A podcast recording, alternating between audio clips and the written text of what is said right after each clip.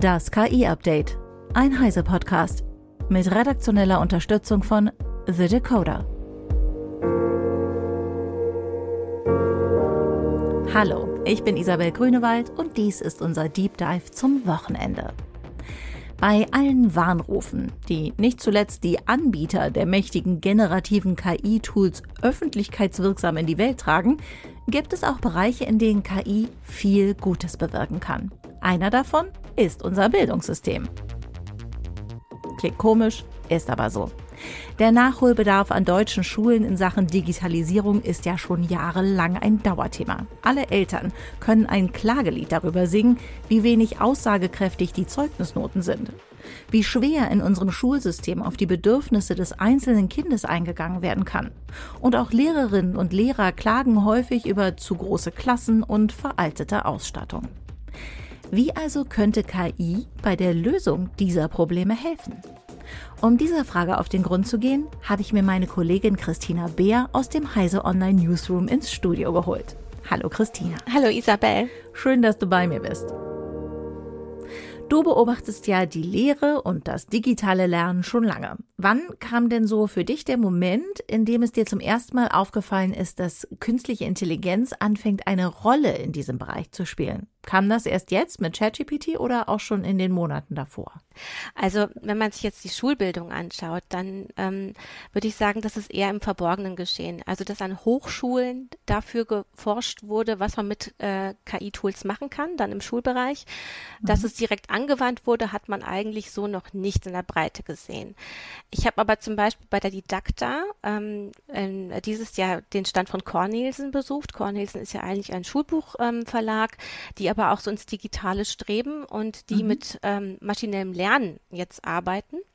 Die haben nämlich eine Plattform ähm, erarbeitet, die heißt Diagnose und Fördern. Und mhm. dort können ähm, die Leistung von Kindern ähm, automatisiert erfasst werden. Also die machen da quasi Tests und ähm, mhm. dann wird geschaut, ähm, wie die da abgeschnitten haben. Und dann schlägt diese Plattform unter anderem auch weitere ähm, Aufgaben vor, die Kinder machen können, um sie dann mhm. zu fördern. Und das hat jetzt da mit KI noch nicht so viel zu tun gehabt, aber quasi mit Vorstufen dessen, weil mhm. genau das, was die jetzt da machen, versucht man auch im KI-Bereich. Man versucht, Kinder individueller zu begleiten auf ihren Lernwegen. Jetzt hatte ich auch ähm, einen Tweet gelesen von einem KI-Forscher, dessen Name mir nicht mehr einfällt, der meinte, KI in der Bildung sei doch eigentlich total großartig, eben weil ein KI-Nachhilfelehrer immer freundlich, immer nett, immer geduldig ist und immer auf Kinder eingehen kann. Wie sehen das denn die Entwickelnden solcher KI-Lernsoftware? Ähm, also die sehen das, denke ich, eigentlich genauso, ähm, mhm. sagen aber auch ganz klar, dass man die Menschen und die menschliche Arbeit, diese Beziehungsarbeit beim Lernen auch nicht unterschätzen sollte. Also mhm. es gibt einige Nachhilfeanbieter, mit denen ich jetzt Kontakt hatte, die ähm, KI-Tools integrieren wollen und die darin auch eine Arbeitserleichterung sehen, zum Beispiel für Tutorinnen und Tutoren, indem mhm. eben individuelle Lernpläne äh, automatisiert zusammengestellt werden, indem auch ähm, so kleine Lernschnipsel automatisiert den Kindern ähm, ja angereicht werden von der KI. Mhm. Aber ähm, man muss ja auch unterscheiden, was gerade gelernt wird. Es gibt viel leicht automatisiert abprüfbares Wissen und dann mhm. gibt es Wissen, das darüber hinausgeht oder ähm, eben Transferleistung, die man erkennen möchte bei Menschen. Und das kann jetzt eine KI zum Beispiel noch nicht so gut. Und mhm. da ist dann so ein menschlicher Tutor viel wichtiger. Der kann das Kind im Ganzen erfassen und der kann eben auch zum Beispiel soziale Komponenten erkennen, die eine KI oder überhaupt eine Maschine jetzt so noch nicht erkennen könnte. Äh, und dann kann der ganz anders motivieren, eben das Kind doch ganz anders individualisiert ähm, an ein Lernziel heranführen. Also momentan eher noch die Kombination aus beidem. Du sagst gerade, manches könne KI schon ganz gut. Erzähl doch noch mal ein bisschen mehr. Wo kann KI jetzt schon in der Bildung, gerade bei Kindern, gut eingesetzt werden?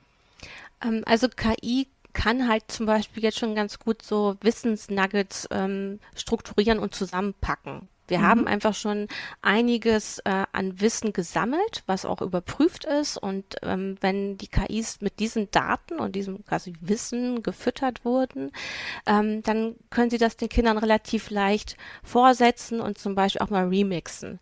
Das mhm. ist dann zwar nicht immer wieder alles richtig. Also wir kennen ja dieses Halluzinieren der KI. Also die ja. kann auch mal falsche Wissensnuggets ähm, zusammenstellen, aber in der Regel, wenn das wirklich ähm, geprüftes Wissen ist. Also ich, also allein dieses Wort Wissen ist ja schon ganz schwierig, ne? Wenn mhm. wir das jetzt, müssten es eigentlich nochmal definieren, was das ist, aber ich sage das mal einfach so grob. Also bestimmte Dinge, die für uns ganz klar historische Fakten sind zum Beispiel. Ja.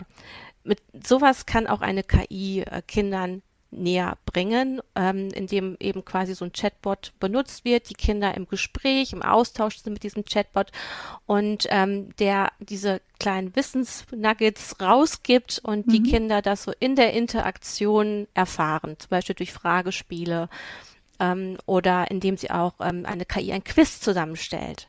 Das machen zum Beispiel auch schon einige Nachhilfeanbieter, weil man Bildung ja gar nicht mehr äh, quasi durch einen Vortrag vermitteln möchte. So mhm. diese ganz alte ähm, Lehrweise, einer mhm. steht vorne und alle hören gleichzeitig zu und verstehen hoffentlich alle ungefähr das Gleiche oder dasselbe. Ah, der gute alte Frontalunterricht. Genau, genau, der gute alte Frontalunterricht. Also davon ist man ja eh weggegangen und hat ähm, struktur oder fragmentiert Wissen in kleinere Abschnitte und mhm. versucht auch so ein bisschen durch Gamification ähm, Kinder in so ein Spiel zu verwickeln, das ähm, versuch mal das hier herauszufinden.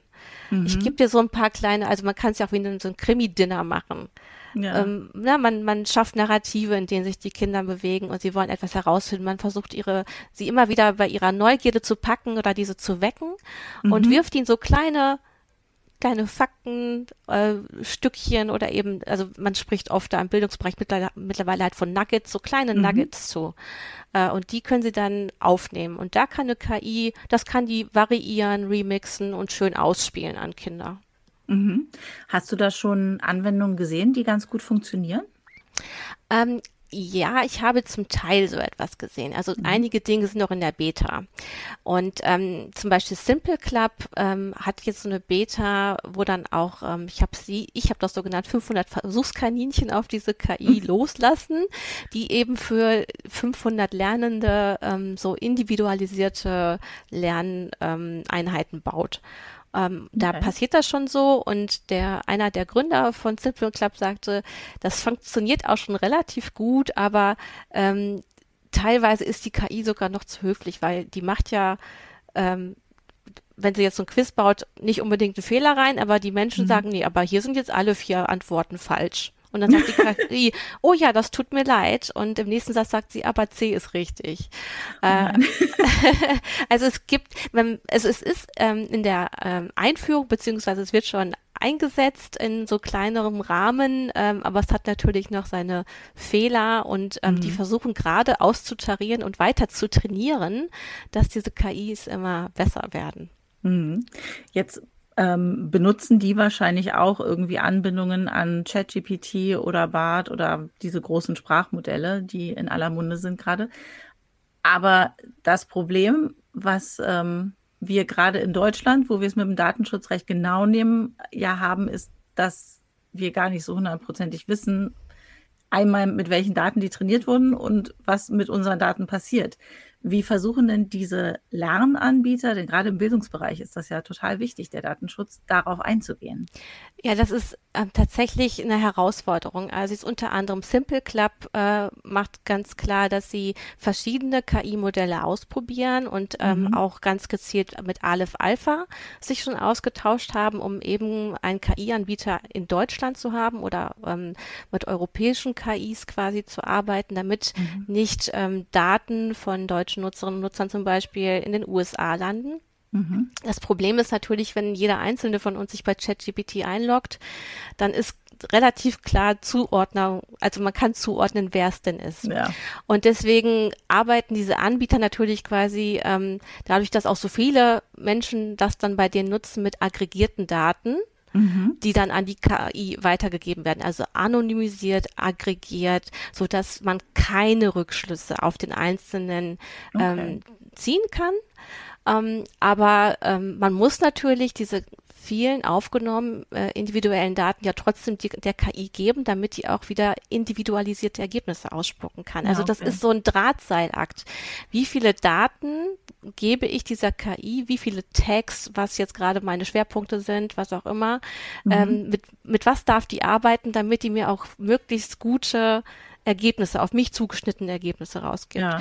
Mm, ich habe noch ein Beispiel. Ich habe mit ähm, Diana Knodel, Dr. Diana Knodel von Phobis gesprochen. Mhm. Phobis ist eine Plattform, die sich vor allem an Lehrkräfte ähm, richtet und da sind auch viele KI-Tools integriert, also ChatGPT, dann wieder mhm. Angebote von Aleph Alpha. Man kann aber auch ähm, KI-Generatoren ausprobieren wie DALI oder Stable Diffusion. Mhm. Und ähm, dort gibt es tatsächlich auch sowas wie einen Speicher. Also man hat sein Konto. Man kann Aufgaben, die man dieser KI gestellt hat, also Prompts, die man verfasst hat, werden für eine gewisse Zeit dort auch gespeichert, damit man auch immer wieder anknüpfen kann an die eigene Arbeit. Ähm, aber auch da versucht man eben ähm, die Daten möglichst anonym zu halten. Also man hält die Nutzerinnen und Nutzer auch dazu an, nicht dahin zu schreiben, hallo, ich bin Christina Bär und ich mhm. wohne da und da und möchte gerne wissen, wie die Route von mir zu Hause bis sonst wohin ist.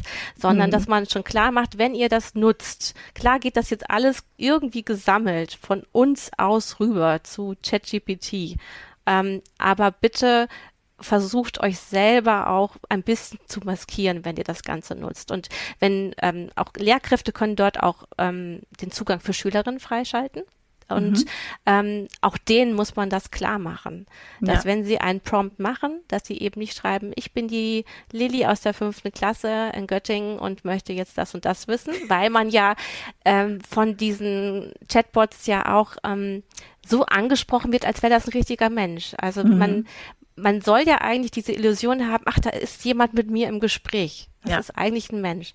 Und das kann dazu verführen, sensible Daten rauszugeben. Und gerade wenn es dann um Kinder und Jugendliche geht, muss man einmal als Lehrkraft oder als Erwachsene daneben mhm. aufpassen, bitte gib da nicht irgendwelche sensible Daten von dir ein. Und bei Phobis ist es dann aber auch so, dass gerade die Schülerdaten ähm, ähm, nach sieben oder acht Tagen auf jeden Fall gelöscht werden. Okay. Also man möchte eigentlich eine Kontextualisierung, also dass mhm. Dinge, die du schon angefragt hast, dort gespeichert werden, damit du an deine Arbeit anknüpfen kannst und die KI auch mehr in, im Kontext, in diesem Kontext arbeiten kann. Aber zum Schutz der Schülerinnen und Schüler oder auch der Lehrkräfte macht man da so eine Wipe. Einfach zack, einmal alles weg. Okay. Das Problem mit den eigenen Daten, die man im Internet preisgibt. Das ist ja generell etwas, was Eltern und eben auch Lehrkräfte den Kindern erstmal irgendwie beibringen müssen. Und gerade das ist ja etwas, was nicht unbedingt leichter wird, dadurch, dass das Gegenüber ähm, einen plötzlich so als Person wahrnimmt oder auch so sich selbst als Person darstellt. Was ist denn das für eine Herausforderung an die Lehrkräfte und wie kann das gelöst werden? Denn wir alle haben ja spätestens während der Pandemie gesehen, dass es sehr unterschiedlich ist, auch wie Lehrkräfte da bewandert sind in dem Bereich. Genau, also zum einen muss man ja sagen, oder das wurde auch schon äh, in der Schulpolitik festgestellt, wir können KI nicht aus dem Schulalltag raushalten. Mhm. Wir müssen lernen, damit zu arbeiten. Und das heißt natürlich, dass auch Lehrkräfte wieder lernen müssen, was das eigentlich ist, wo die Gefahren liegen mhm. und ähm, wie man überhaupt die Ergebnisse von so einer KI einstufen muss. Und dann muss man eben zum einen lernen, ja, das ist wirklich nur eine Maschine, mhm. äh, die so tut, als wäre sie menschlich, ja. ähm, die aus ganz vielen große Datensätze quasi sich angeeignet hat und daraus was zusammenpuzzelt.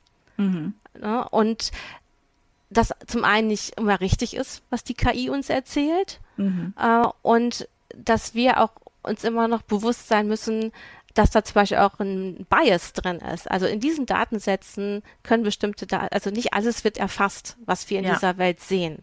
Und diese Datensätze spiegeln immer nur einen gewissen Teil der Realität wider. Und ja. das auch nochmal verfremdet. Äh, und genau das müsste von Lehrkräften verstanden werden. Also es ist ein Tool, was ich einsetzen kann, aber es hat seine Grenzen und mhm. es kann auch gefährlich sein. Und das müssen die dann wiederum ihren Schülerinnen und Schülern vermitteln. Na, die natürlich erstmal sind cool, hey, hier, ChatGPT, ja. die macht jetzt meine Hausaufgaben.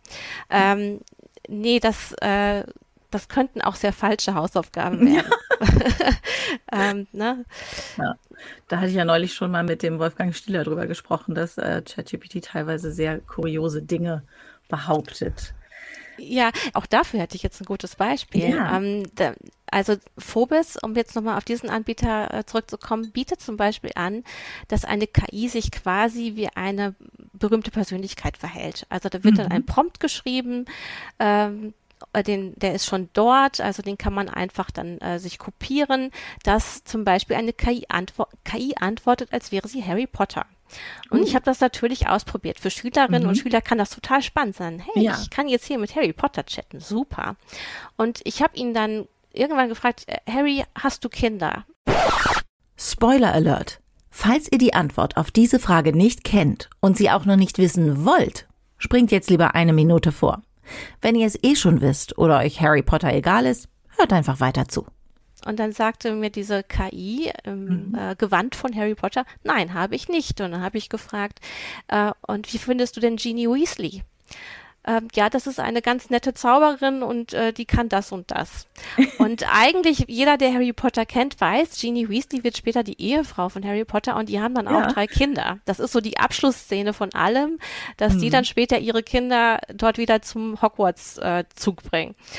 Und äh, da merkt man dann, wie begrenzt äh, offenbar die Daten waren, auf die da zugegriffen werden ja. kann. Also das wahrscheinlich hat die KI ähm, konnte sie nur die Daten von Harry Potter sich zu eigen machen, äh, die vielleicht in den ersten Büchern vorgekommen ist und was eben gerade irgendwo mhm. in irgendwelchen Foren im Internet stand. Okay. Ähm, und dann sprechen wir vielleicht mit dem 17-jährigen Harry Potter, aber nicht mhm. mit dem 30-jährigen Harry Potter. Äh, und sowas könnten Kindern auch klar werden, äh, wenn mhm. sie mit dieser Person chatten. Ähm, man kann auch mit Beyoncé oder mit ähm, Albert Einstein, mit Marie Curie mhm. kann man dort chatten. Also es sind so einige berühmte Persönlichkeiten dabei. Und wenn man es mal ausprobiert und so ein paar Dinge über diese Person weiß, dann mhm. stellt man relativ schnell fest, ah, da hat die KI ihre Grenzen. Die weiß eben nicht alles. Die ist nicht diese Person. Mhm. Die simuliert das. Die simuliert ja. das ganz gut, aber sie ist nicht perfekt und sie weiß nicht alles. Den Tipp hatte Wolfgang in unserem Gespräch damals auch gegeben, dass man die KI ruhig mal an ihre Grenzen bringen kann und äh, Fragen stellen kann, wo sie sich dann sehr schnell in Widersprüche verstrickt. Oder es wird redundant. Also man merkt, hm. sie kommt an einer bestimmten Stelle nicht weiter und ähm, wirft immer die gleiche Antwort aus. Okay. Also ein Gespräch entwickelt sich einfach nicht weiter. Dann kann sie nicht weiter kontextualisieren oder neue Aufgaben stellen. Also mhm. äh, eine KI kann zum Beispiel auch ein ähm, Bewerbungsgespräch führen. Auch das habe ich ausprobiert. Mhm. Und ähm, man merkt schnell, wann sie keine weiteren Fragen hat. So Standardfragen schafft sie, wie man sie so mhm. aus jeder Anleitung für ein Bewerbungsgespräch kennt. und wenn es etwas abstrakter wird und etwas individueller, da muss die KI dann wieder passen. Mhm. Jetzt warst du ja kürzlich auch auf der LearnTech und da geht es ja in gerade genau um diesen Bereich, digitale Bildungsangebote. Wie war denn so das Feedback? Waren die Lehrkräfte, mit denen du da gesprochen hast, die Anbieter, mit denen du da gesprochen hast, gerade etwas überwältigt von dem, was passiert oder auch so ein bisschen in dieser Aufbruchsstimmung? Ja, es war viel Überwältigung da und man hat gemerkt, dass jetzt alle versuchen auszuloten, was man mit KI tatsächlich machen kann. Also mhm. ganz viele haben natürlich schon für sich im stillen Kämmerlein damit experimentiert und als ähm, ähm, OpenAI ähm, ChatGPT quasi von der Leine gelassen hat, sind die auch alle etwas nervös geworden. Man konnte mhm. das beobachten bei einigen der digitalen Nachhilfeanbieter. Die haben sich ähm, darin überboten zu sagen, in welcher Art und Weise sie jetzt KI schon bei sich integriert haben oder integrieren werden. Also alle mhm. wollten zumindest schon mal zeigen, hey, wir haben das gesehen und wir machen da jetzt auch mit. Aber wie auch bei anderen ähm, Techniken oder bei anderer Technik kommt es jetzt auf die Ausgestaltung an. Also wir haben zum Beispiel schon lange Virtual, Virtual Reality Brillen. Mhm. Und gleichzeitig hat man erst jetzt auf der LearnTech gesehen, was für Inhalte nun geschaffen werden und welche Technik man auch bekommt, um neue mhm. Inhalte zu schaffen, damit man diese Brillen überhaupt für irgendetwas produktiv nutzen kann. Mhm. Und das passiert zum Beispiel im Ausbildungsbereich. Also da ist so eine Nische entstanden, ähm, wo sich die Anbieter jetzt schon so ein bisschen breit machen können, wo sie mhm. auch die Software eben dafür geschaffen haben und ähm, eben auch Technik äh, wie kleine Kameras, äh, die an allen möglichen Körperstellen angebracht werden, damit man eine möglichst tolle Aufnahme hat von zum Beispiel Labortätigkeiten mhm. oder wenn man in der Mechatronik ähm, tätig ist. Und im Schulbereich ähm, wird das weiter eben ausgelotet, was kann man mit KI machen, aber da gibt es auch immer noch sehr viele Restriktionen. Mhm. Man, äh, weil eben jedes Land einmal Bildung etwas anders gestaltet und weil, das hast du auch schon angesprochen, wir immer noch diese, diese große, das große Problem im Raum haben, was ist mit dem Datenschutz? Mhm. Was ist vor allem, äh, was machen wir, wenn wir KI auf Kinder und Jugendliche loslassen? Wir haben ja eine besondere Verantwortung gegenüber diesen Menschen, ja. die da heranwachsen. Ähm, und ihnen einfach so ein Tool in die Hand zu geben, könnte auch gefährlich sein. Mhm. Jetzt gibt es ja auch die Ansätze, die sagen, wir müssen im Prinzip unsere ganzen Prüfungsverfahren, die wir an den Schulen und den Universitäten haben, überdenken. Und so ein bisschen war auch mein Gedanke, ja, die Katze ist aus dem Sack, es ist halt so, oder die gute Journalistenprämisse, du musst nicht alles wissen, du musst nur wissen, wo es steht, gilt jetzt eben auch in den Schulen. Man muss nicht mehr alles sofort im Kopf haben, sondern es muss nur noch irgendwie abrufbar sein und man muss es überprüfen können, ob da die Informationen richtig sind, die man bekommt.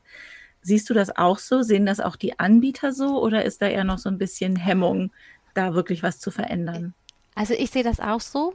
Ähm, und ich höre das aber auch jetzt von verschiedenen Professorinnen, ähm, die zu Bildung und Schule forschen.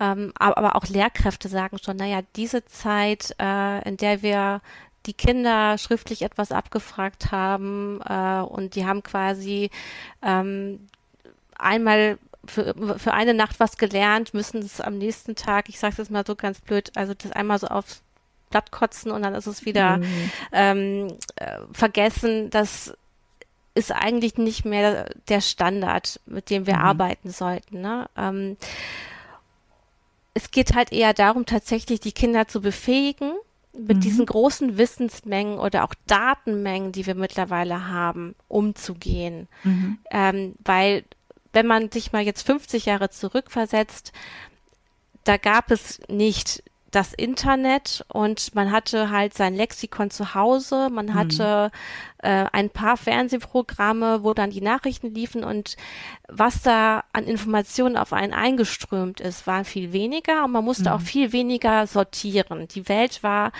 äh, es gab noch nicht so viele Wissen über einzelne Länder der Welt. Manche wurden noch gar nicht gesehen. Das mhm. hieß dann immer nur, das ist hier die dritte Welt und man hat sich auf wenige Länder konzentriert, von denen man vielleicht ein bisschen was wissen musste.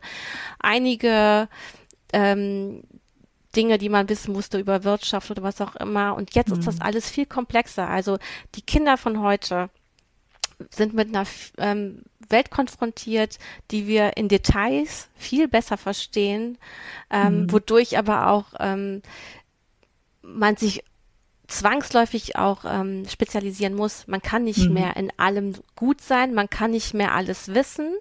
Ähm, wir haben mittlerweile eben so viele Daten, so viel Wissen zu einzelnen Wissensgebieten, Orten, Tieren, Menschen, was auch immer, ja.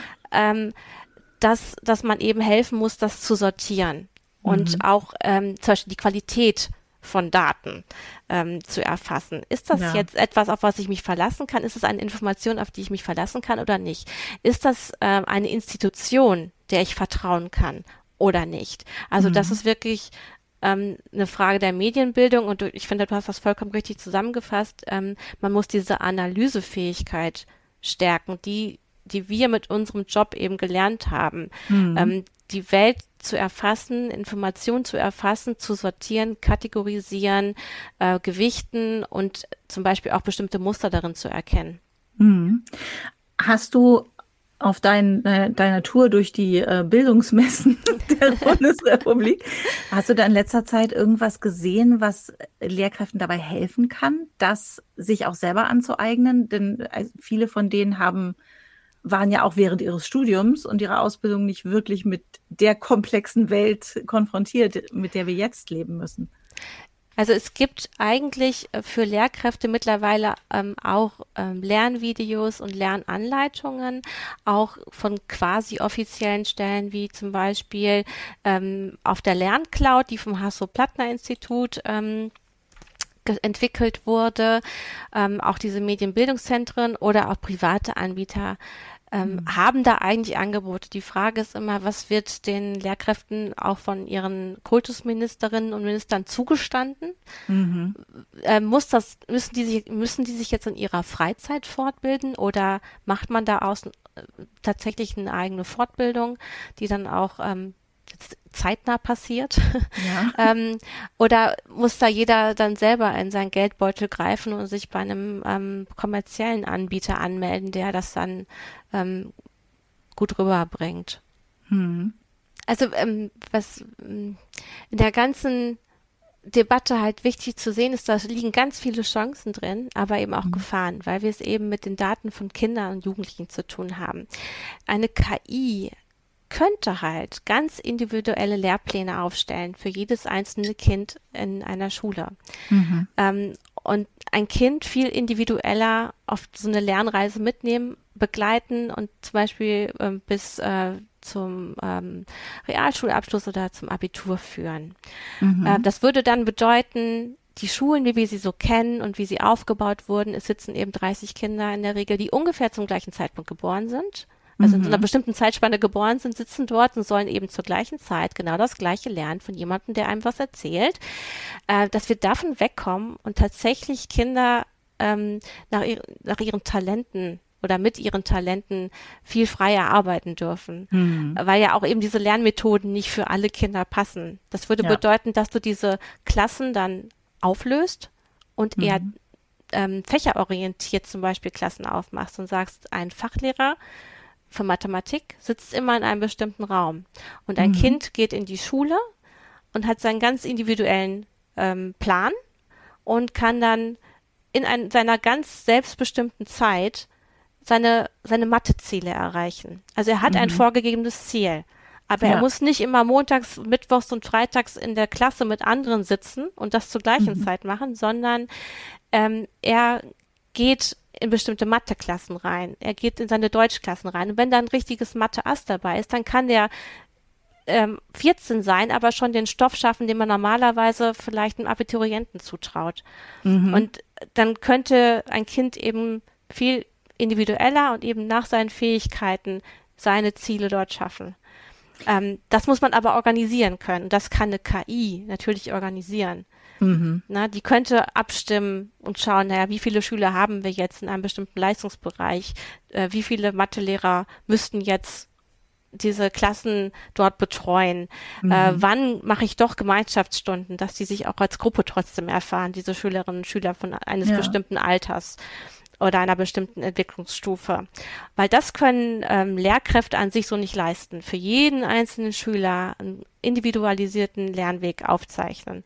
Und mhm. da könnte die KI einspringen, anstatt eben Kinder so einheitsbreich da so durchzuboxen. Weil die werden ja. alle wie so ein Zug gesetzt und dann müssen die einmal durchs äh, ganze Schuljahr durch, dann wird zu bestimmten Zeiten die Arbeit geschrieben und ähm, sie müssen alle halt irgendwie zum gleichen Zeitpunkt das alles gut können oder auch nicht können. Das klingt fast nach so einem Lehrutopia. Es wird, das wird zum Teil aber schon an Privatschulen oder in anderen Ländern so umgesetzt, dass du eben mhm. eher projektorientiert arbeitest, eben modular, eher einen ähm, Stundenplan hast, wie du ihn dir vielleicht an der Uni selber zusammengestellt hast. Das kannst mhm. du natürlich nicht mit Grundschulkindern machen, sondern ja. das machst du dann mit Kindern ungefähr ab der Sek 1, die dann immer mehr lernen, ähm, auch sich selbst zu organisieren. Mhm. Ähm, was halt eben nicht passieren kann, und ich finde, da hast du ganz richtig darauf hingewiesen, dass man Kinder weiterhin stigmatisiert, wenn sie nicht in allem ein Ass sind. Ja. Du darfst in Sport schlecht sein und bist trotzdem wertvoller Mensch. Ja. Du darfst in Mathe schlecht sein, aber mhm. du bist vielleicht trotzdem bist ein Maler und bist ein Künstler. Da ist es jetzt ja. egal. Das ist nicht schlimm. Du musst eben nicht die höhere Mathematik können, sondern du musst natürlich die Grundlagen können. Wir legen fest, dass du grundlegende Dinge auf jeden Fall lernst aber du mhm. musst nicht in einem gut sein, weil das ja sogar heute ein Problem ist auf dem Arbeitsmarkt. Äh, mhm. Alle haben das Gefühl, sie müssen ein Abitur schaffen und keiner soll, macht mehr eine Ausbildung, weil es auch stigmatisiert ist. Mhm. Weil das ja offenbar die Leute sind, die nicht so schlau sind. Und ähm, in diesem Fall müsste man eigentlich eher sagen, wir wollen Menschen kompetent machen. Die sollen mhm. lernen, im Leben zurechtzukommen. Die sollen ähm, ihre, Ta wir möchten sie fördern in ihren Talenten ja. und wir möchten ihnen die Grundlagen beibringen. Das ist halt ein ganz anderer Ansatz.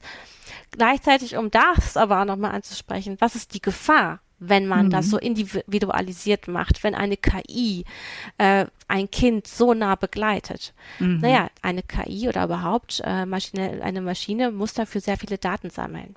Ja. Man würde also diese Kinder, damit sie ein möglichst individuelles Lernerlebnis ähm, haben, immer tracken müssen.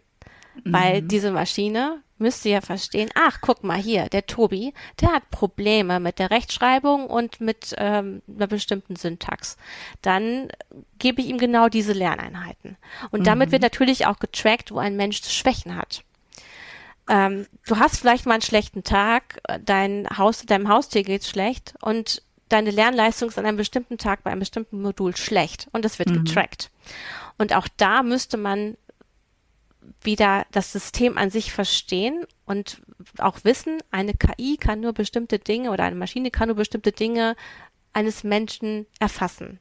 Mhm. Sehr viele Teile eines Menschen erfasst sie nicht. Das, was ja. wir so als menschliche Arbeit zwischeneinander haben, was eine, Lehrkraft wahrnehmen kann, mhm. die wahrnimmt, ich komme aus einer bestimmten Kultur, ich bin in einer bestimmten Weise sozialisiert, ich habe heute vielleicht einfach energetisch einen schlechten Tag, ich habe Kreislauf, ja. was auch immer das sieht die Lehrkraft und sieht, okay, komm, hey, Christina hat heute einen schlechten Tag, dann hat, hat die jetzt auch den Tester schlechter gemacht. Die KI mhm. sieht das nicht. Es sei denn, sie nee. hat auch meine Vitaldaten und sagt, okay, ja gut, Blutdruck passt jetzt gerade heute nicht so, Wetter ist nicht der gut. Der gläserne Schüler. Genau, der gläserne Schüler. Das ist eben das Ding.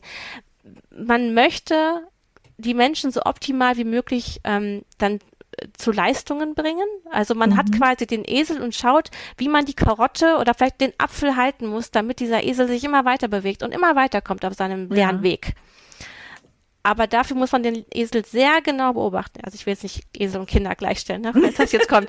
Es ist nur dieses Bild, wir haben ja immer diesen Esel mit der Karotte. Ja, ne? Also ähm, gleichzeitig muss man über den Esel dann sehr viel wissen. Und das könnte mhm. natürlich gegen Kinder verwendet werden. Und was man immer sehen muss, Kinder und Jugendliche sind gerade in, in, in, so fundamentalen Entwicklungen und die mhm. entwickeln sich auch so unterschiedlich, ja. dass man sie auch dafür nicht stigmatisieren kann, äh, sollte. Mhm. Man muss eben sehen, ja. das ist ein Mensch, der wächst gerade, der lernt diese Welt kennen. Diese Welt mhm. ist sehr komplex.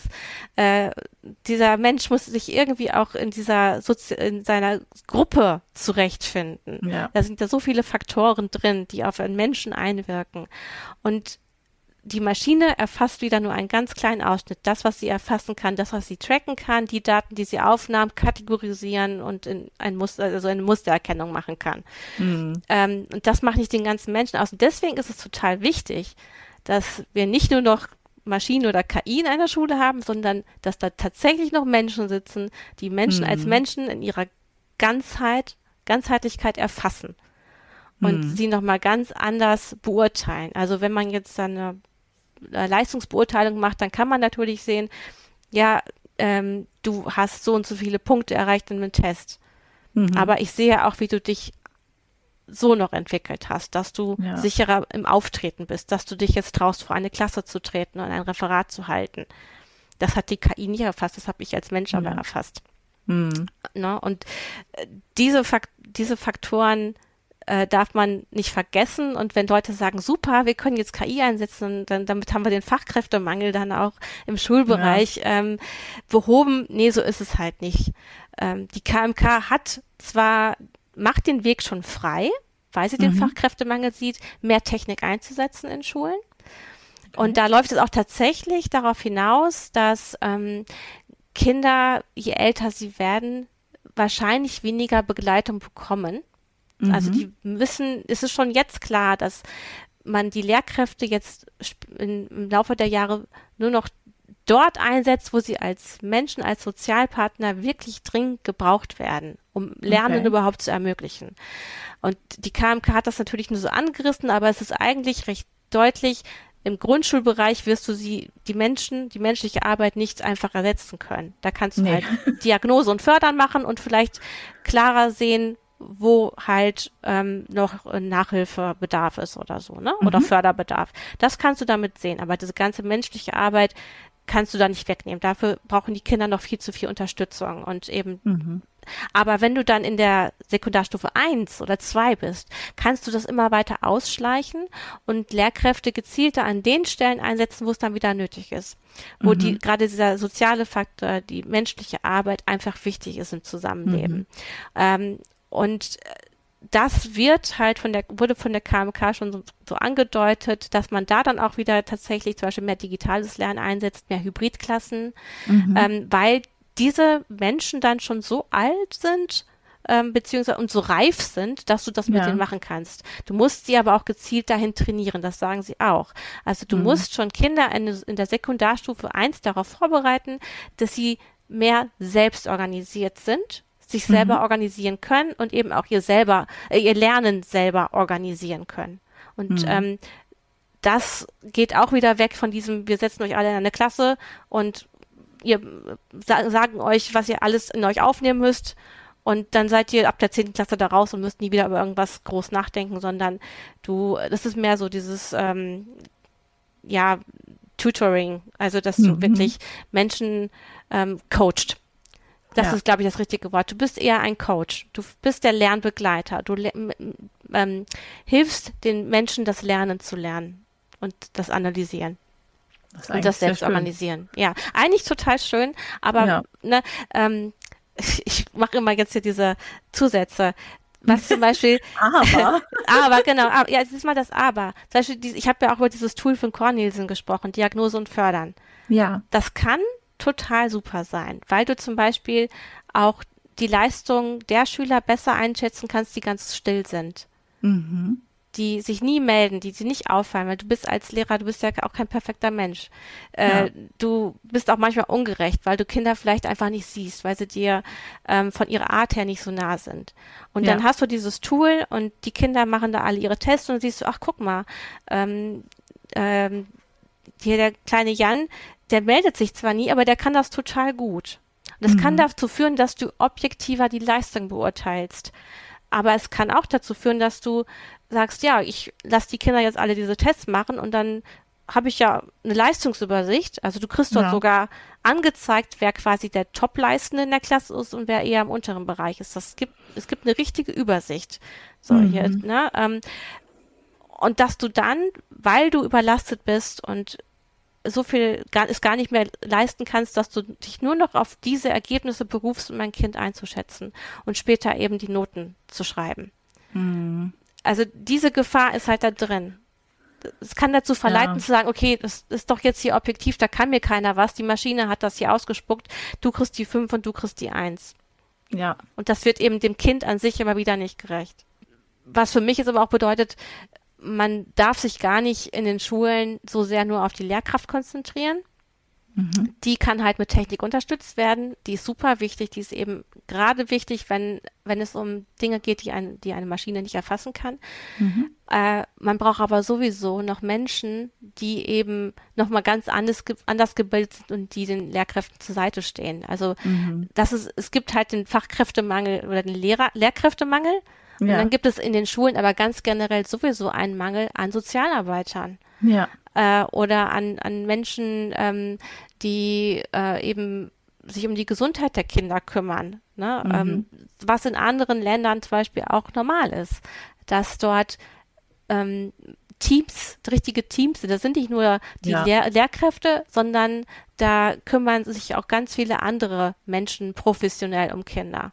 Ja. Weil es eben nicht nur um dieses äh, ich frage jetzt hier die Englischvokabeln ab, äh, geht, sondern eine Schule ist halt ein sozialer Raum. Ja. Ne? Und da verbringen die Kinder unheimlich viel Zeit und äh, das, dadurch werden die geformt und im Grunde soll das alles eine Lehrkraft schaffen. Das mhm. kann eigentlich so nicht funktionieren. Nicht in eben so, so einer bunten Gemeinschaft, die wir da haben.